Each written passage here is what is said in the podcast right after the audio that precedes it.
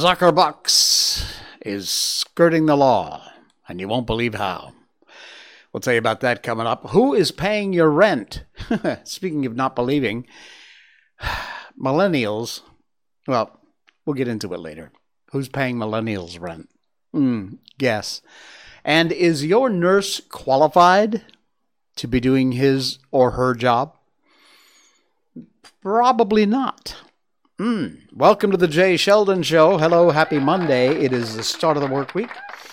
Full week, back to work. Chinese New Year is, well, it goes on. You know, these Chinese people, they know how to have a holiday. Chinese New Year lasts like 15 days. There's, you know, yesterday or Saturday was everybody's birthday. Sunday was the Hokkien New Year celebration. Last night's fireworks were unbelievable, worse than the first night of Chinese New Year. They were huge and horrible, and they lasted forever. Miko was beside herself. We'll get to that in a minute.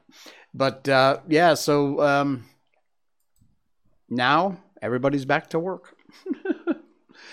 and uh, that includes me. Uh, however, somebody who is not back to work is our favorite furry little Shiba Inu friend. That would be Miko. And this would be the Miko update. Yeah, yes, uh, the Miko update. Where am I? Where'd I go? There I am. this is what she looks like when she's begging for food when we have dinner. Yeah. Uh, just sits there. She's got her tennis ball. She's all ready to go.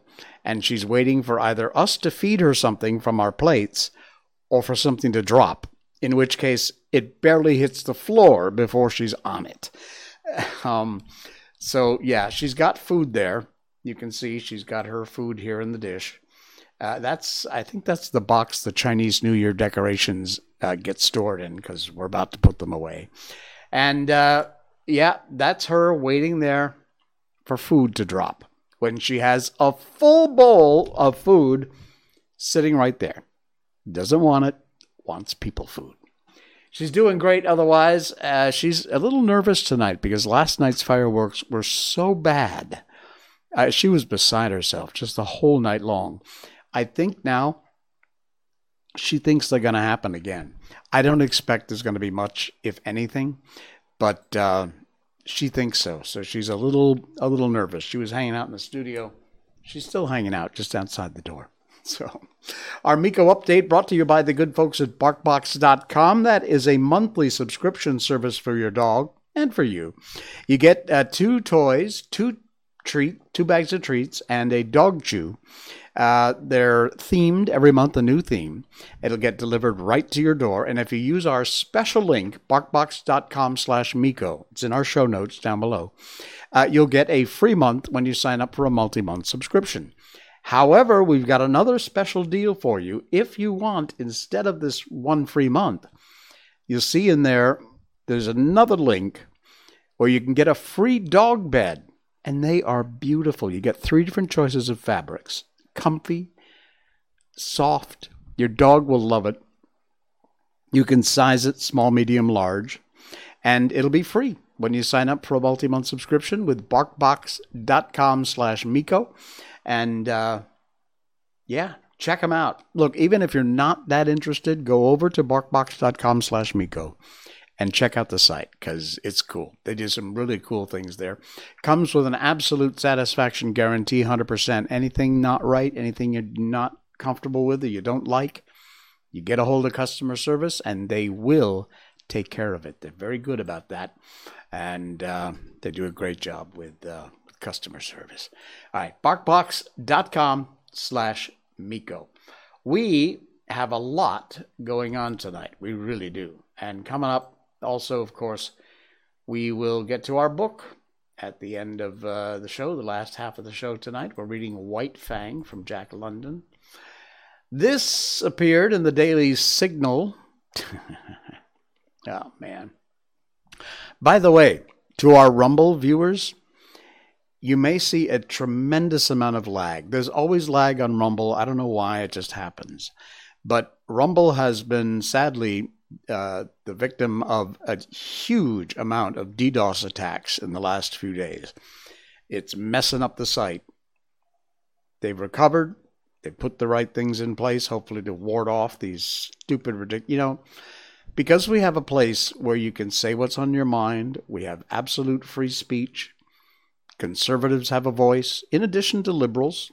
Both, you're all welcome on Rumble. Sign up, make your own channel, do your own show. Why not? Nothing's stopping you, and it's free. So, anyway, uh, they have been the subject of these DDoS attacks, and so consequently, servers are having a tough time keeping up, and the show may be a bit laggy tonight. I actually had trouble getting it set up to go live tonight. had to do that a few times before it actually started working. So, the Daily Signal is the name of the site. That is the link in our show notes under In Today's Show. An alliance of big tech, dark money groups partners with counties in a state that bans Zuckerbucks in elections. Hmm, yeah. The group that distributed most of Facebook founder Mark Zuckerberg's controversial election grants back in 2020 has designated at least two Utah counties as part of a new effort, despite a state ban. State bans private money from funding election operations, and yet these Zuckerbucks folks are looking at two Utah counties to focus on. The two local jurisdictions are Cache County, population of 137,000, and Weber County, uh, 267,000 people. Uh, the U.S. Alliance for Education Excellence, a group launched by the Center for Tech and Civic Life and other left leaning organizations, designated Utah counties as, as included in their plans for the 2024 election. Utah does not allow private money funding election operations. They're skirting around the law. In 2022, the Utah legislature passed Governor uh, Cox signed into law SB 219, and it simply says the bill prohibits an election officer from soliciting, accepting, or using funds donated for an election by a person other than a government entity. for example, Zuckerbucks. They're leading the Election Alliance's effort, partner organizations funded by left wing dark money groups, Arabella Advisors, and the Democracy Fund.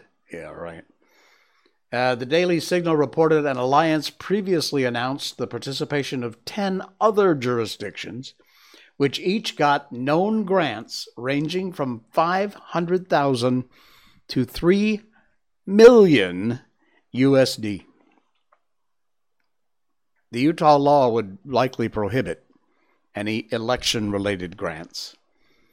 Um, one of the officials there from uh, Cache County said, I would expect that would exclude us from that, and we're not searching for any grants. This is just a networking opportunity co- to connect with other election officials about the best way to secure elections read this article, check it out. Zuckerberg and his bullcrap are just doing everything they can, in spite of the fact the law says they can't, to sway elections, to basically dilute your vote, to make sure that how you feel about an election doesn't matter because they got the money. And that's what counts. You know, Kari Lake is still going at it in Arizona.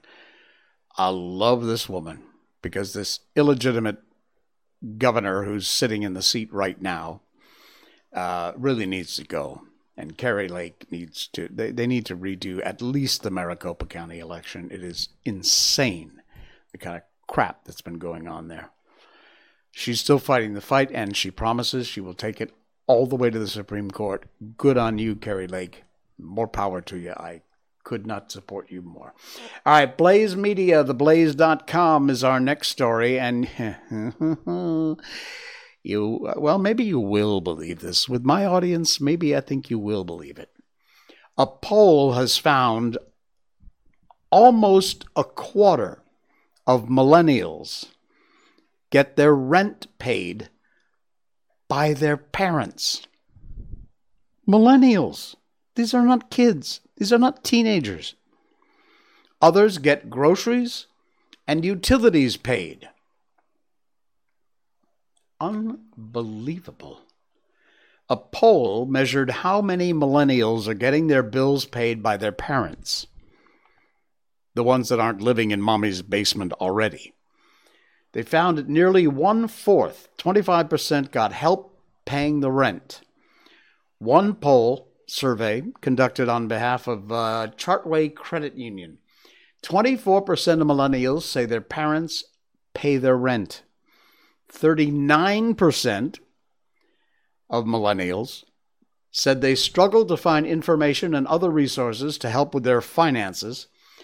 11% of baby, baby boomers said the same. That's a big difference.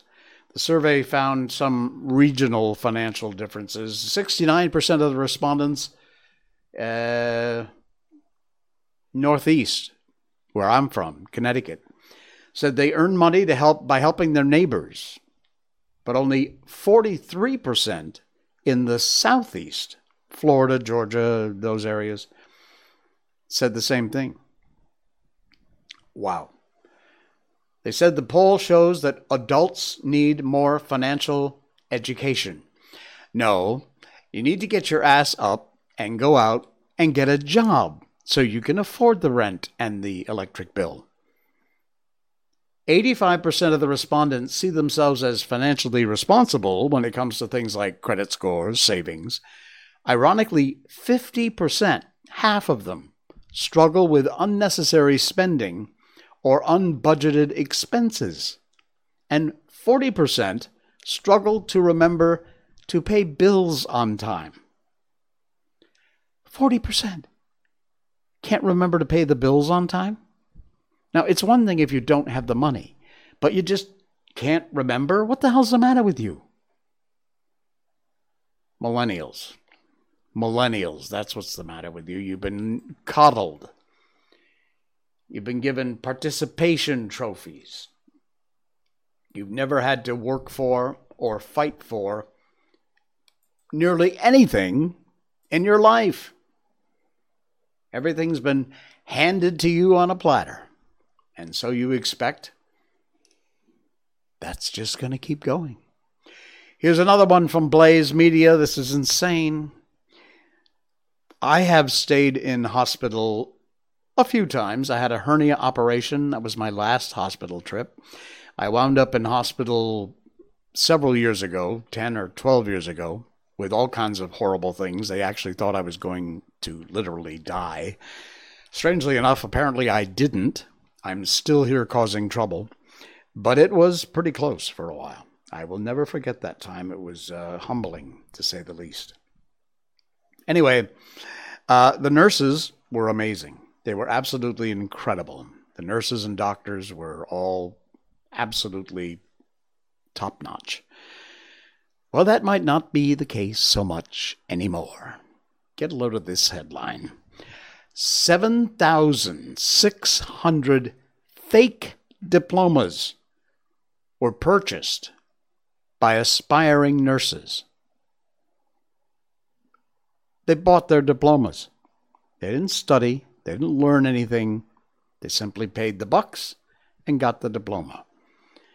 And multiple schools apparently are involved in this employment shortcut scheme. That, according to the Department of Justice.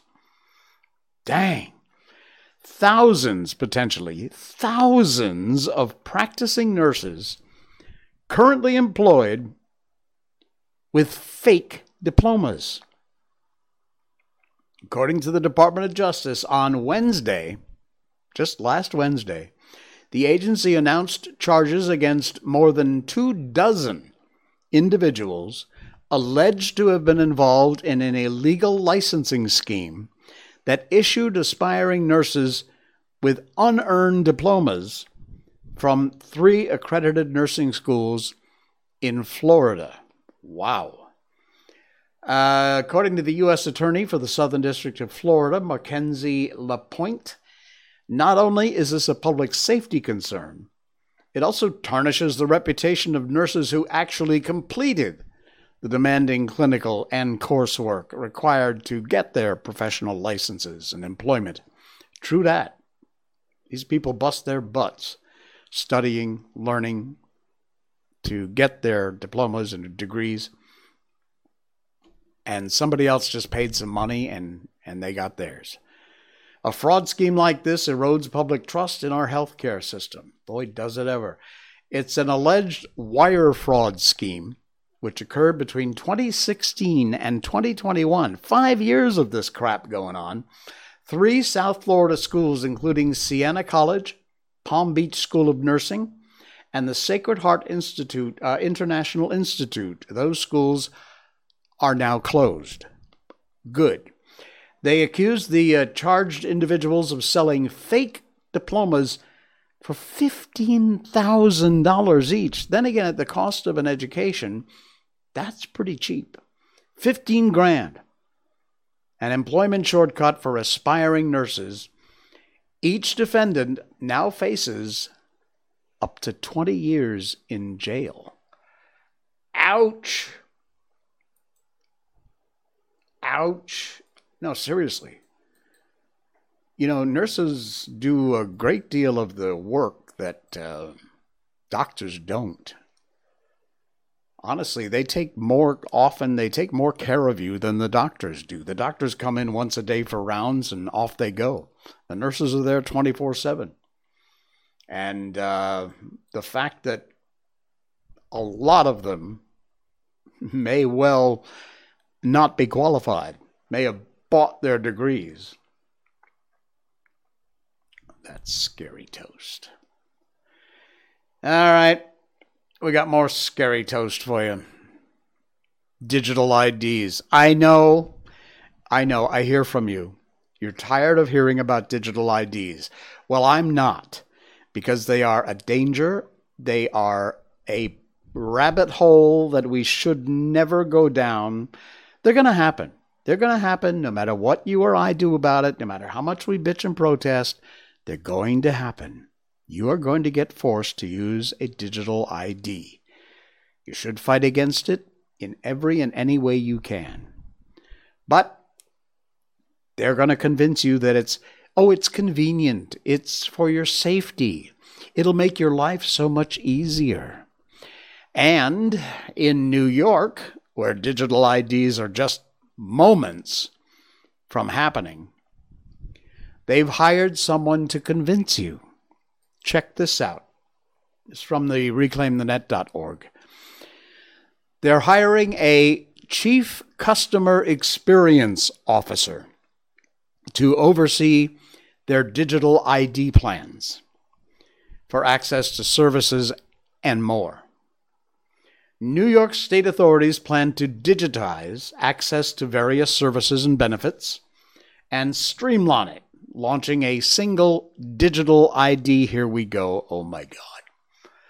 The authorities are trying to sell this to the citizens under the label of improving customer experience and alleviating customer frustration.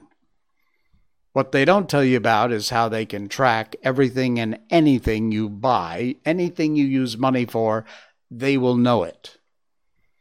It appears that no customer experience is complete without a chief customer experience officer. So taxpayers can look forward to paying for one. Yes, you're paying for it with your tax dollars. Says one, uh, Kathy Hochul, the fake governor of New York, says one will be hired shortly. The actual job description is either still not available to the public or they haven't defined it yet. But neither one has the officer's exact role or the money that they're going to need to fund this ridiculous scheme. Nevertheless, all this made possible thanks to a state executive order that Hochul said she intends to sign, the order being the first in New York's history that deals with customer experience. It's for your safety, it's for your convenience. It'll make your life so much better. just bend over and let me shove this digital ID where the sun don't shine. And you're going to like it. it's just nuts. It's insane. Sorry, coffee break time. All right. What was the Terminator movie where the the uh, antagonist was that cop who could like liquefy into metal. There was something with him going through like the bars of a jail cell or something. Was it the first Terminator movie? I think it was. That was an incredible special effect, as you know, it was many, many, many years ago, but even at for that time, the effects in that Terminator film were huge. Well, believe it or not, it's coming true. Not kidding. This is from the Daily Wire, and it is freaky to say the least. A robot has liquefied and then reformed itself. Not kidding. Exactly the, well, I mean, it takes a lot longer, but exactly the way it happened in that Terminator movie. Maybe not as slick. I got video coming up. Hang on. This is the weirdest ever thing. A recent breakthrough scientists have created a robot that can transition back and forth between solid and liquid states. It allows it to navigate through obstacles and environments. Researchers applied the technology in a few different scenarios, and the robot was able to navigate obstacle courses and deliver and retrieve objects to and from a human, a model human stomach, not a real one. They used a model. They even constructed a version of the robot that looks like a Lego minifigure, which was able to escape a cage by, I'm not kidding, wait till you see this video, by liquefying, sliding through the bars, and then restoring itself to its original form. This is absolutely the freaky. Take a look at this. This is a video. Uh, there's no sound. They've got the, you see the little Lego looking figure? This is made out of that special metal. And watch what happens. There's a bit of time lapse that goes on here. But you see it? Now it's starting to melt. And it is literally liquefying and pouring through the bars of this little mini fake jail cell. There it goes. This is time lapse, you'll see. It took a while. But the thing gets together on the other side, and then over time, all the little bits of the liquid, look at that, begin to reform, and there, back into its original shape. How freaky is that? Unbelievable. This that's not a fake video. That's a scientific video from the research people that put that thing together. That is insane. If you're listening on the podcast, can't encourage you enough. The link is in our show notes. Go check out this article from the Daily Wire and look at the video yourself. It is absolutely incredible. This is the latest technology. A metal that can liquefy itself go through places it couldn't otherwise, and then reform into its original shape. This is insane. Absolutely unbelievable. Wow. This is crazy. All right. Uh, we're going to move on over to our. Uh, to our book tonight. I'm floored by that story, by the way. That is just, if you can't tell, I, am just, when I saw that earlier today, it was like, you have to be kidding. This cannot be real. But I researched it. It's 100% real. That's actually happened. Can you imagine what the next step will be with this thing? Let's hope it's for some good and not bad. But wow, that's that's insane. All right, let's get on to our book. Huh? We're a little early, but that's fine. We read books on this show. If you didn't know that already, we've done uh, The Wizard of Oz, Peter Pan, uh, The Little Prince. We've done so many amazing books. And right now we've been reading White Fang. It was originally written by Jack London back in 1906. It is one of the all-time classics. It's right up there with Treasure Island and and all those great uh, great books. And this one, rather interesting take. Uh, not the usual sort of um, sort of book. It's written from the viewpoint of the animals, uh, how animals view their world. It's very in your face sometimes because the life of the animal kingdom is in your face. Uh, White Fang examines the very violent world of wild animals and the equally violent world of humans. This is a writing from the uh, from the book. Uh, also explores the topics of morality and redemption. And it's also a really cool story. Now, we've been talking about the little gray cub because that's what this second section is a lot of it is about. And we're up to chapter 5 in part 2 of uh, White Fang, and it's called The Law of the Meat. The cub's development was rapid. He rested for two days, then ventured forth from the cave again. It was on this adventure that he found a young weasel whose mother he'd helped eat, and he saw to it that the young weasel went the way of his mother. But on this trip, he didn't get lost. When he grew tired, he found his way back to the cave and slept, and every day thereafter found him out ranging in a wider area.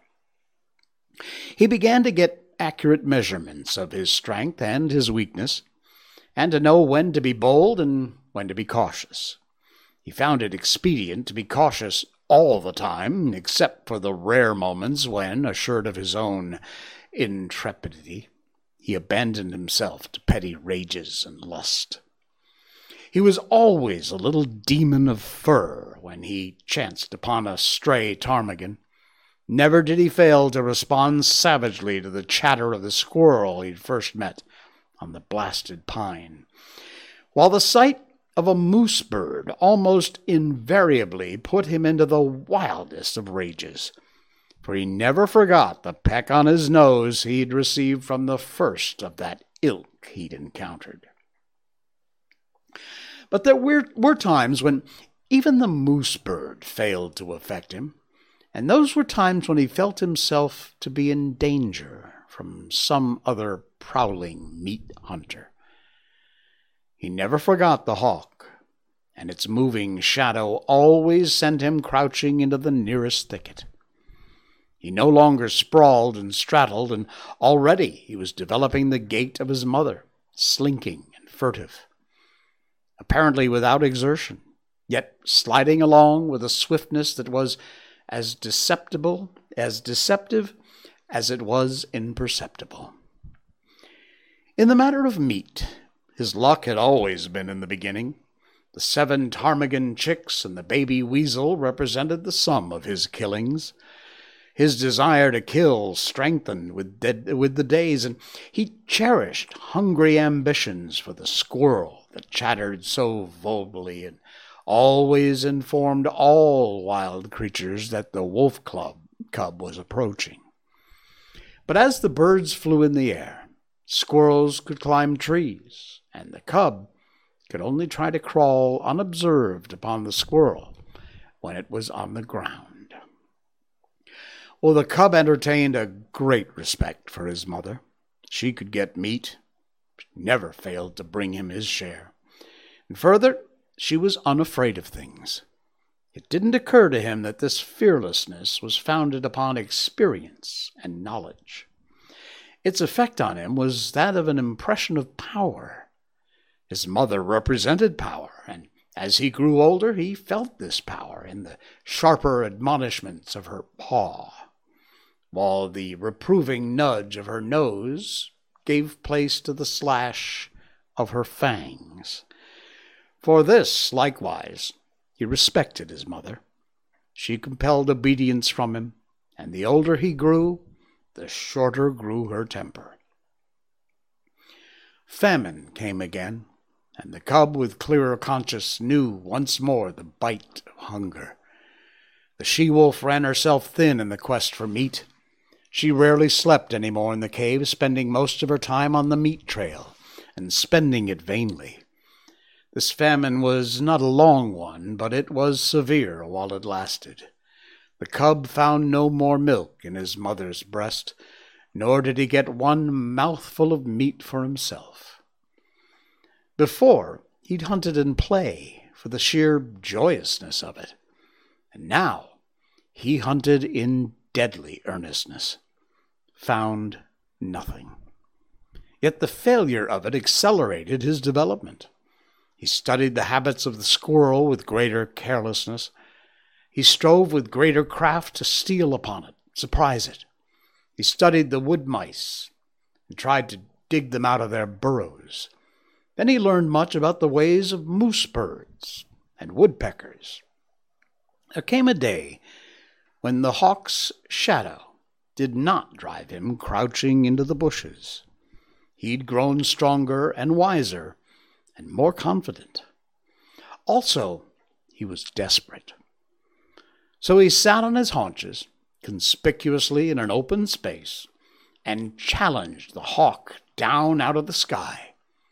For he knew that there, floating in the blue above him, was meat, and meat his stomach yearned after so incessantly.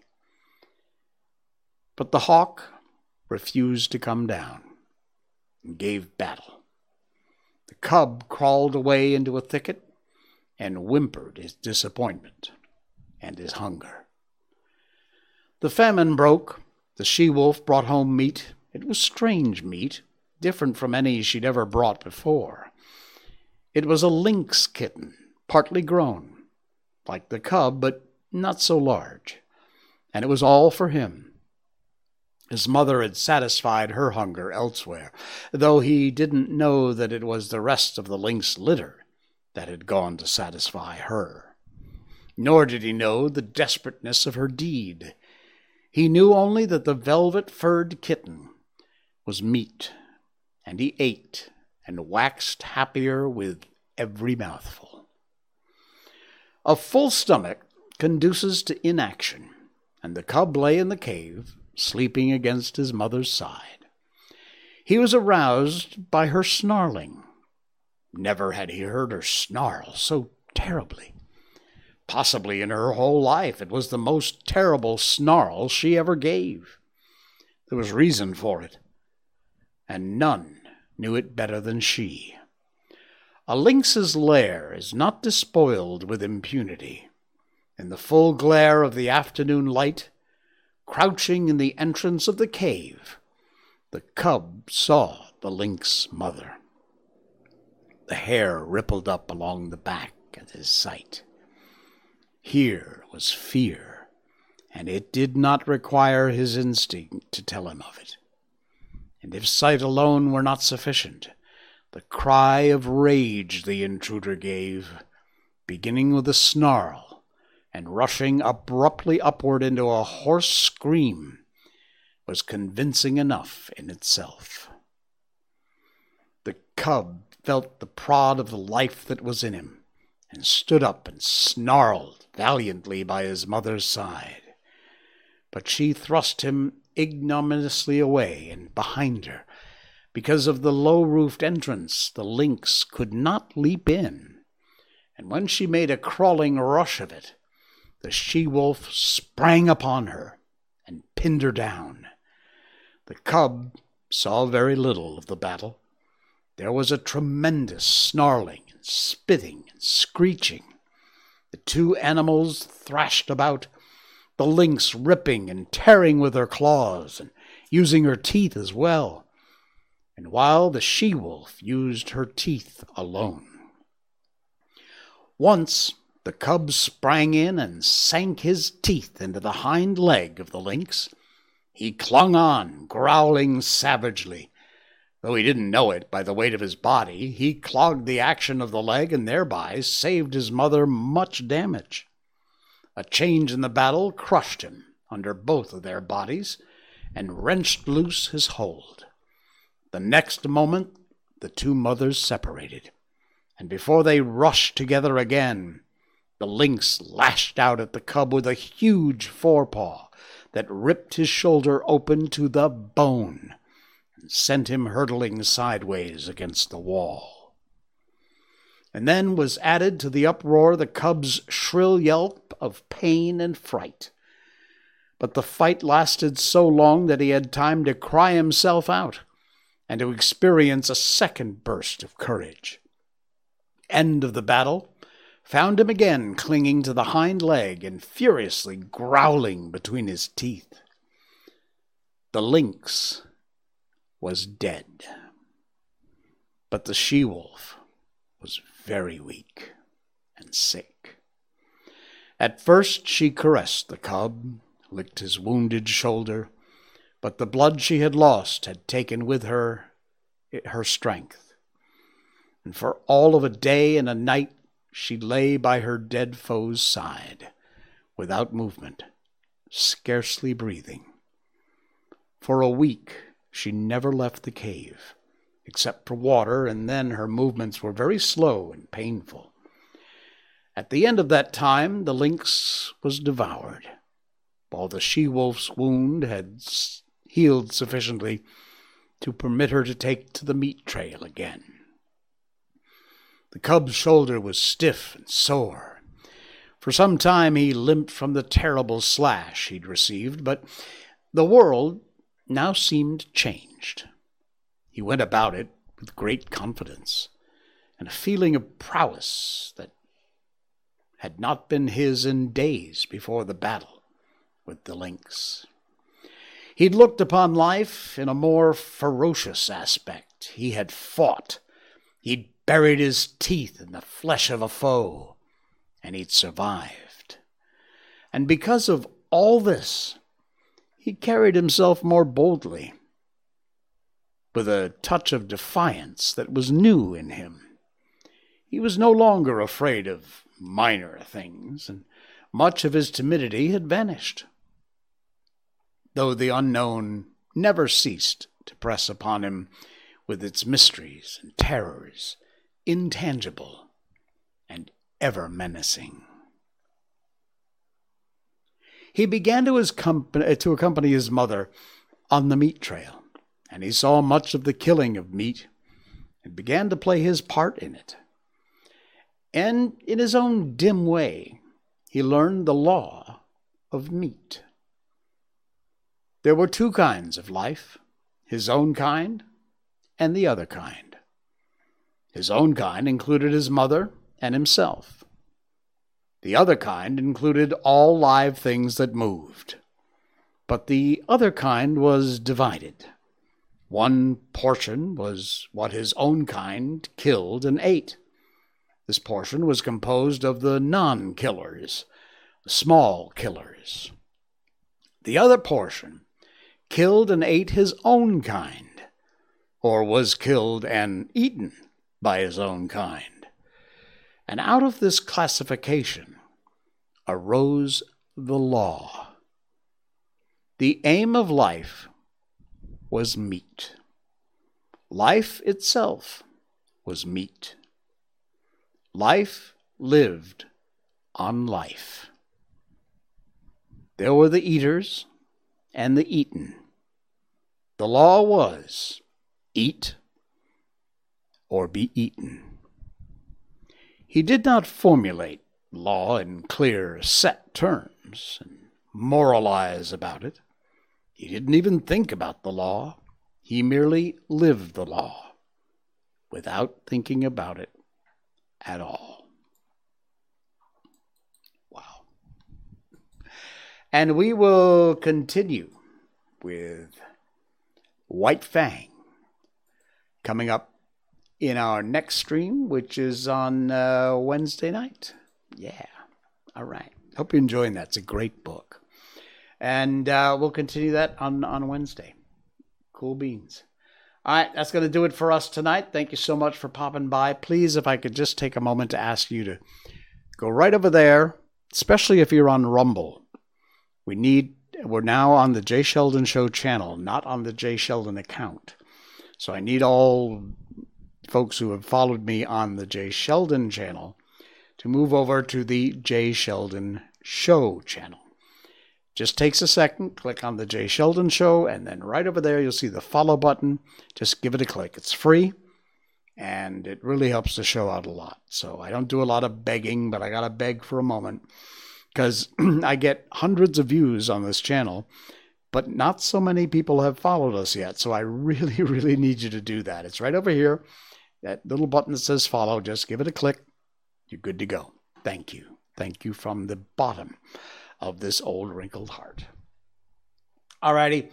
I will see you again on Wednesday. Have a great rest of your week. This is The Jay Sheldon Show. Good night.